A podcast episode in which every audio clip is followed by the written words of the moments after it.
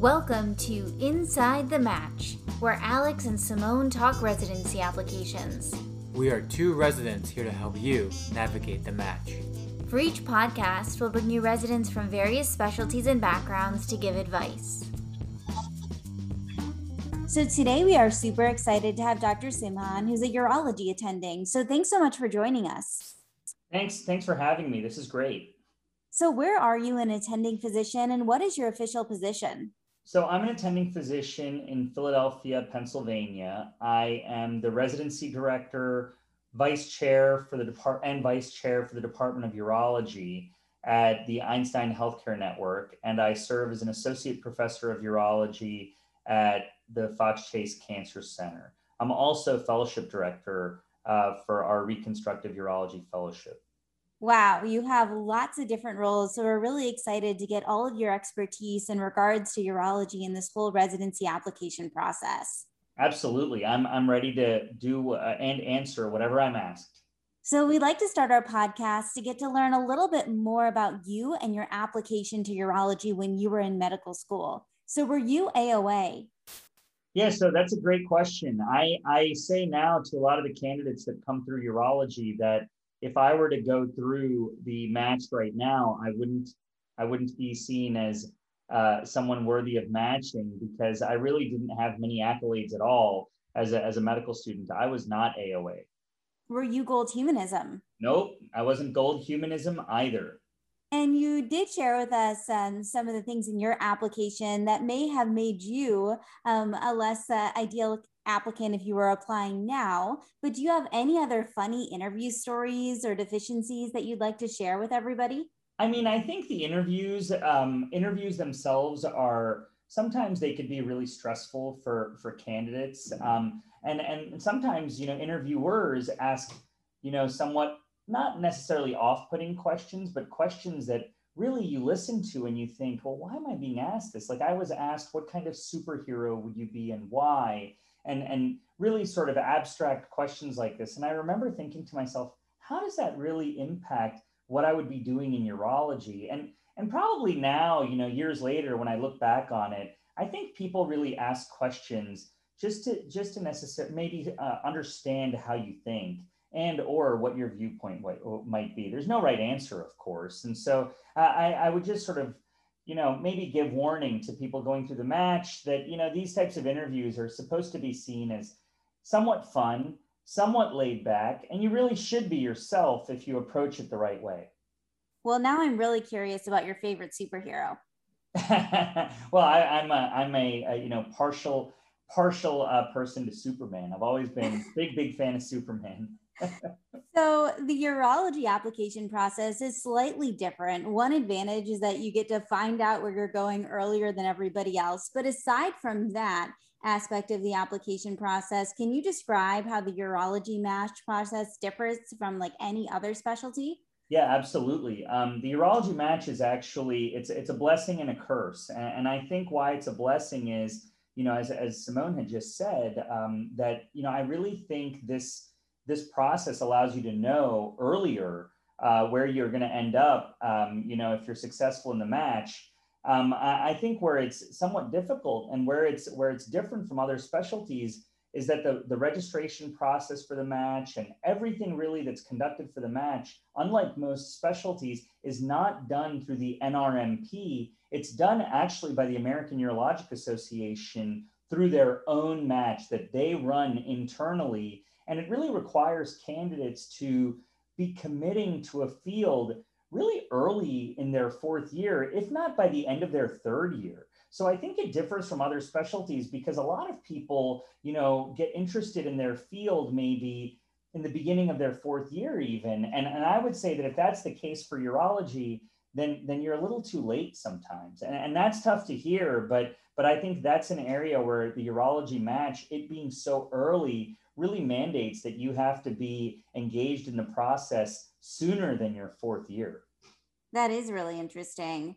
And you have seen so many different types of applicants through all of them that you receive each year. And I'm wondering what makes a competitive urology applicant? Yeah, so so that's a great question. I think that the answer to that evolves, right? I would say, you know, um, nowadays or previously historically i think you know a lot of residencies that were seen as competitive um, you know urology being one and some of the other uh, surgical fields dermatology you know being others might might use what we would call the weed out or, or cutoffs uh, like score cutoffs like the step one score cutoff for example. And and now you know i think that the viewership or the people that listen to this podcast know that that test is becoming pass fail if not already. And as it's pass fail you know i think you know urology residency directors like myself certainly don't use that as a cutoff anymore because the, the, the bar to pass is much different than a numeric score right but i think what what makes a competitive applicant in today's world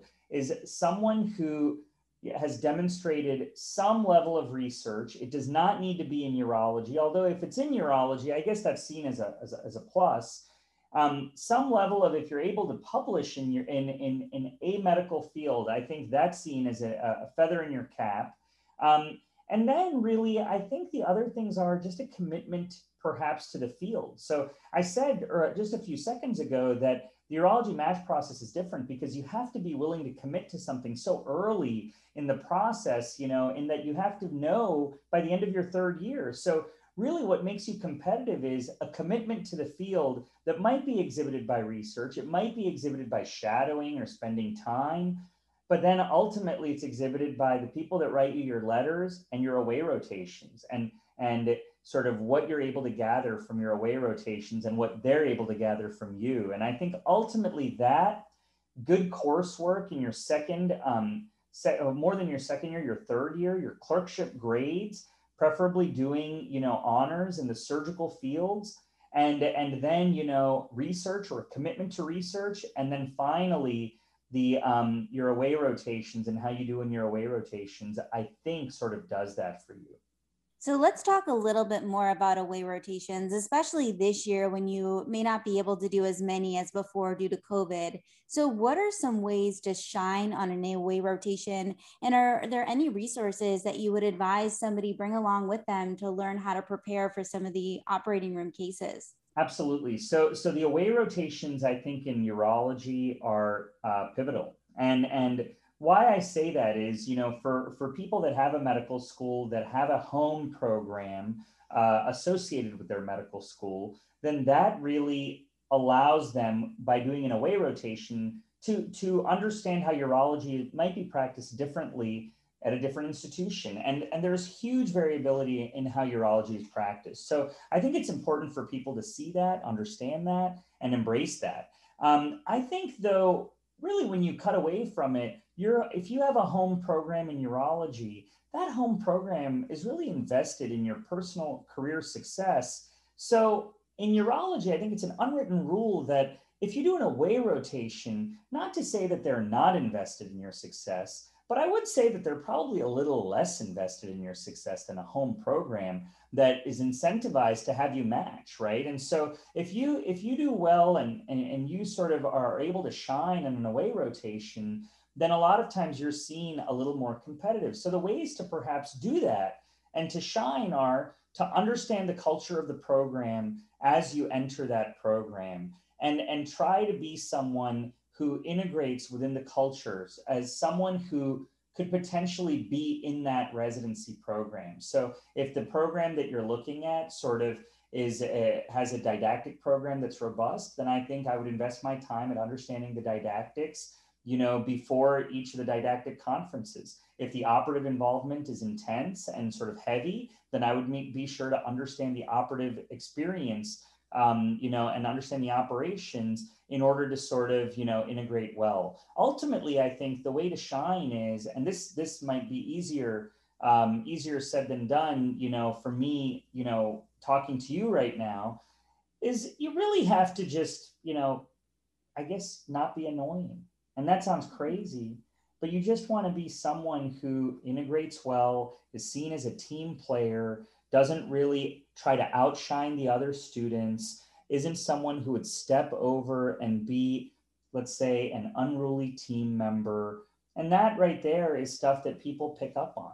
And, and, and I think in order to integrate well in urology, it's a close, tight knit family of, of doctors and a specialty that's, that's very small I think you just have to sort of integrate into that culture of the program that you're rotating at. I hope I've done that question justice.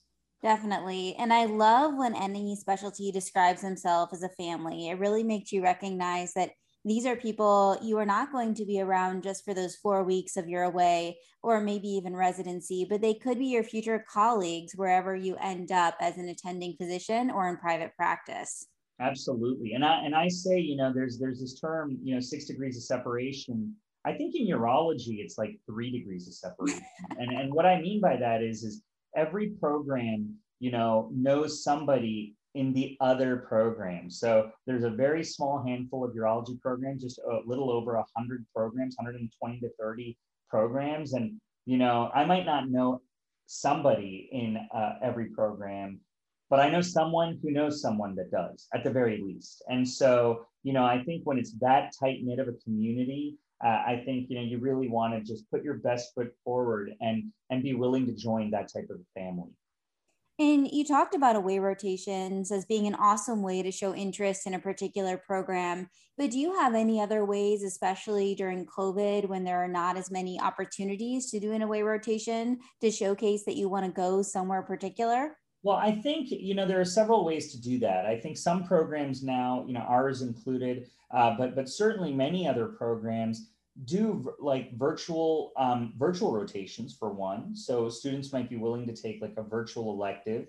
Another way is there are actually town halls that a lot of programs conduct. Ours certainly does this, where you know periodically you'll learn about that program in a very tight, small community Zoom environment where you're able to basically learn about that program, but also demonstrate that you have some level of interest in that program. I think the other way that you could really show interest in a program is tell the program that you're interested in that program. So you could certainly reach out to the program director, certain faculty. Again, I just said it's three degrees of separation. So if you happen to know a urologist who could then sort of be a mentor to you, who might know someone in that program, you you could use that as a way to just demonstrate your interest by reaching out. But but i think there are various ways to show interest that also involve research. So if, if you're interested in doing a research project perhaps you could email the uh, the that program and ask if there's something that is an ongoing project that you could get your um, hands dirty with. And and and i think people in urology are attracted to urology not necessarily because of only the diseases we treat, but it's also because of the people you meet along the way. There's so many great people in the field. And, and I think there's so many that have helped me get to where I am right now in my life. And I would hope that people would say that I've tried to help them, you know, along the way as well. And I, and I think there's so many people like that in my field. And I think that's what makes it special. Those are such awesome things to consider, especially when you're going into a field to recognize whether or not you fit in with the culture. Right. Totally. Absolutely. And one really stressful part of an application for some people is the personal statement. And I'm wondering if you have any recommendations for brainstorming topics because you've read so many of them over the years. Yeah, absolutely. So I would say the personal statement, I think, is you know, if you were to put it in, in urology terms, we probably have, we're, uh, like I said, we're a small, small specialty. So we probably have around 500 to 600 people that apply to urology every year. And our program probably gets, let's say, 350 roughly applications a year. I think when you really look at the personal statement, there are perhaps um, 80 to 90% of those personal statements that fit into a very, what I would call safe category. And that's not a bad category to be in, by the way. That is not at all a bad category to be in. There's 20%, 10 to 20% of personal statements. I would say it this way maybe there's 10 to 15% of personal statements that are what I would call, you know, really impactful. And I think really help a candidate stand out. And that's if you have a personal story that that might not be related to urology, just a personal story, something that's happened to you you know, whether it's, you know, uh, a medical diagnosis, uh, a personal tragedy. I think everyone has suffered from some level of tragedy. And, and sometimes people write about their tragedies. And if they write it in an eloquent way that, that really conveys what kind of person they are, I think it really, um, you know, can be impactful. More than tragedy, you could also write about successes. And, and I think there's 10 to 15% of people that do that. And, and I think the, those that are able to do that effectively probably help themselves a little bit, but I don't think a bad quote unquote personal statement, or if you're in that 80% group, that you really hurt yourself with your personal statement. I don't know of a scenario where you could hurt yourself if you write a very, let's say, you know, quote unquote standard personal statement. And, and I, I really don't think that you would hurt yourself. I do think there's a 5%. There's 5% of people that that write a very abstract, somewhat Herculean personal statement where they might not where, where they might be aimless, let's say, and it's very difficult to pin down what they're actually saying and and if you show it to one or two people and they think that you're being too fantastical in your personal statement then you might be someone who's in that 5% and i would suggest to get into the other 95% that's really helpful. It puts everything in such perspective which is key when you're doing this entire application. Sure absolutely. Another part of the application which can be stressful for people is the interview process. And this is a time in which you may not shine if you're not comfortable speaking with other people. And so I'm curious if you have any tips for applicants when preparing for these interviews. Yeah, so so I think um, you know what I would prepare for when when looking at any urology program is I would try to understand what the day is structured like for one.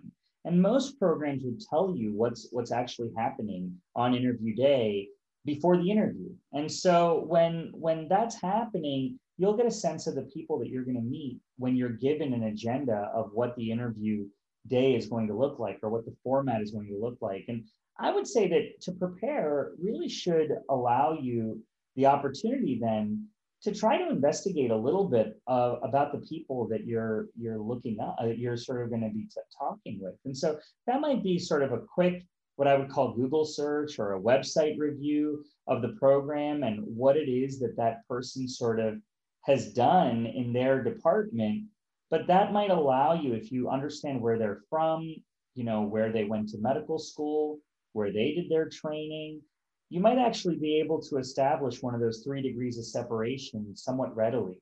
And, and I think that's an easy icebreaker if you're able to talk about those things. Another way to prepare might be if when you're doing that type of research, you notice that someone has done research in something that you are interested in or that you yourself have done. Well, then that might be an opportunity for you to just briefly familiarize yourself with what kind of research that that faculty member or resident has done.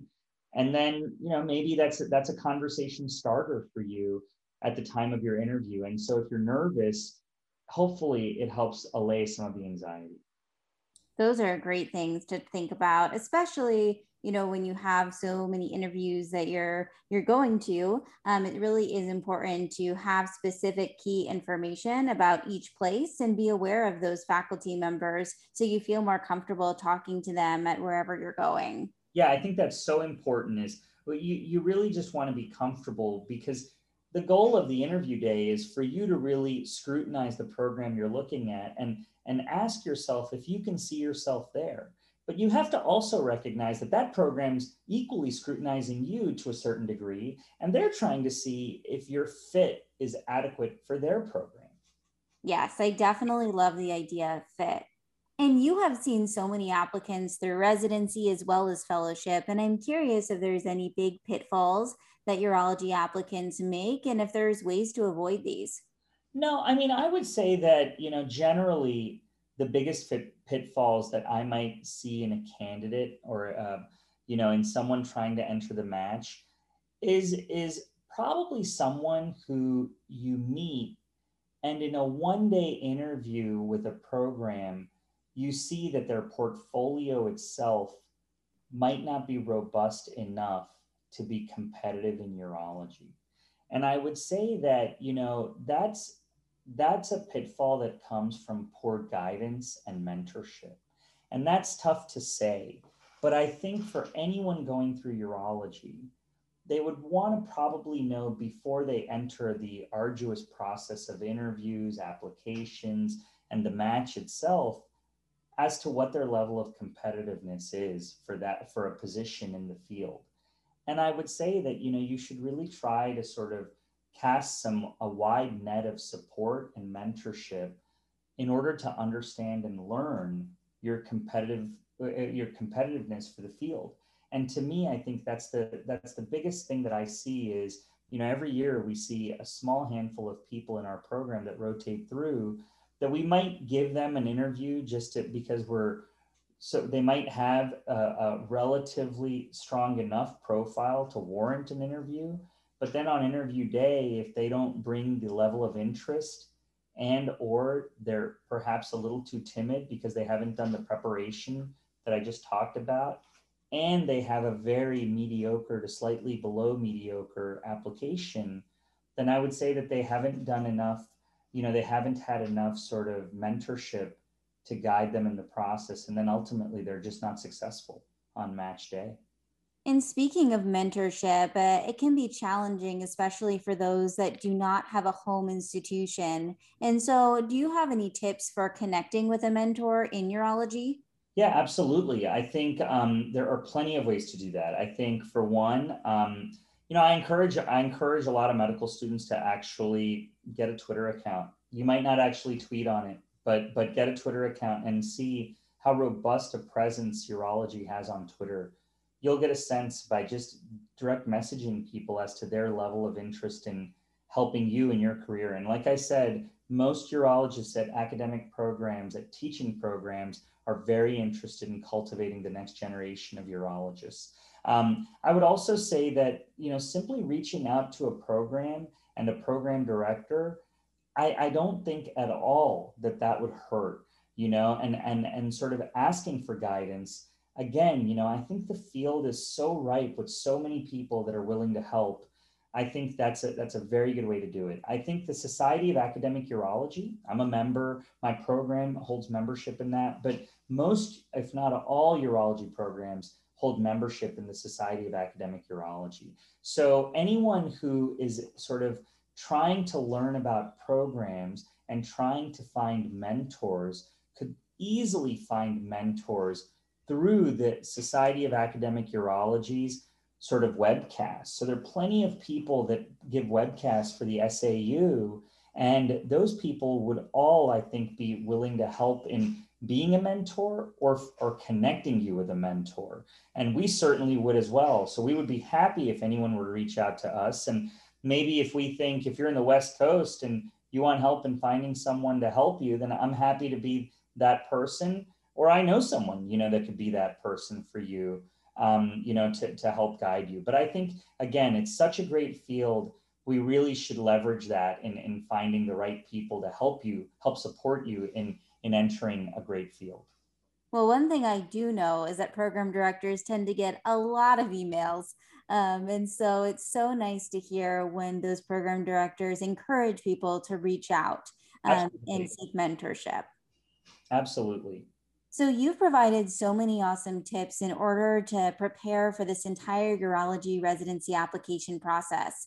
Do you have any other things you'd like to offer or add about this stressful journey? I mean, I, I would say that, you know, it is extraordinarily fun when you really reflect on it. I remember, you know, going through interviews certainly, and I wouldn't get any, maybe I wouldn't get any interviews now because the competitiveness of each candidate goes up exponentially. I feel like you know every several years. But um but i think ultimately the people that you meet on interview day either the other candidates that are looking for a position or the faculty are people that you're going to see later on in your career. And so i think because it's such a small tight knit community I would say that you know you should really just enjoy that process because I certainly recall um, interviewing with other candidates that I still see at meetings many years later, and we remember it and we talk about it, and and the same with faculty that you know you might they might not remember you because you're, you're they interview so many people over so many years but it's again it's a conversation starter even 10 years later it's a conversation starter if you run into that person and maybe you're in a committee with them in some urologic organization then then people would love to hear those stories. And and I think generally urologists are just so approachable and so kind, kind-hearted that that we would love to hear those kinds of stories. Well, it's incredible to hear that the community is so strong and supports applicants in so many ways throughout the entire process, whether they're applying to residency or whether they're attending. And so we appreciate all that you've shared in regards to urology. But now, time to share a little bit about you. So, can you share one fact, fun fact about yourself? Oh my gosh, fun fact. I, I was just thinking about this, um, you know, as you're asking it. Uh, you know, I would say my my most fun fact isn't that fun, but my most fun fact is that I'm perhaps, you know, a die-hard, I guess it's more of a hobby, but I'm a, I'm a die-hard college basketball fan. And I'm from North Carolina. I went to the University of North Carolina and I've moved on since, but I live and breathe um, UNC college basketball. And I continue to read uh, voraciously about UNC basketball team, at least um, every day. Well, go Tar Heels. Absolutely. That's all the time we have today with Dr. Simhan. Thanks for joining us at Inside the Match. Special thanks to Kevin MacLeod for the music, and be sure to follow or subscribe to our podcast. Catch our next podcast to learn more application tips and hear from another awesome leader in medical education.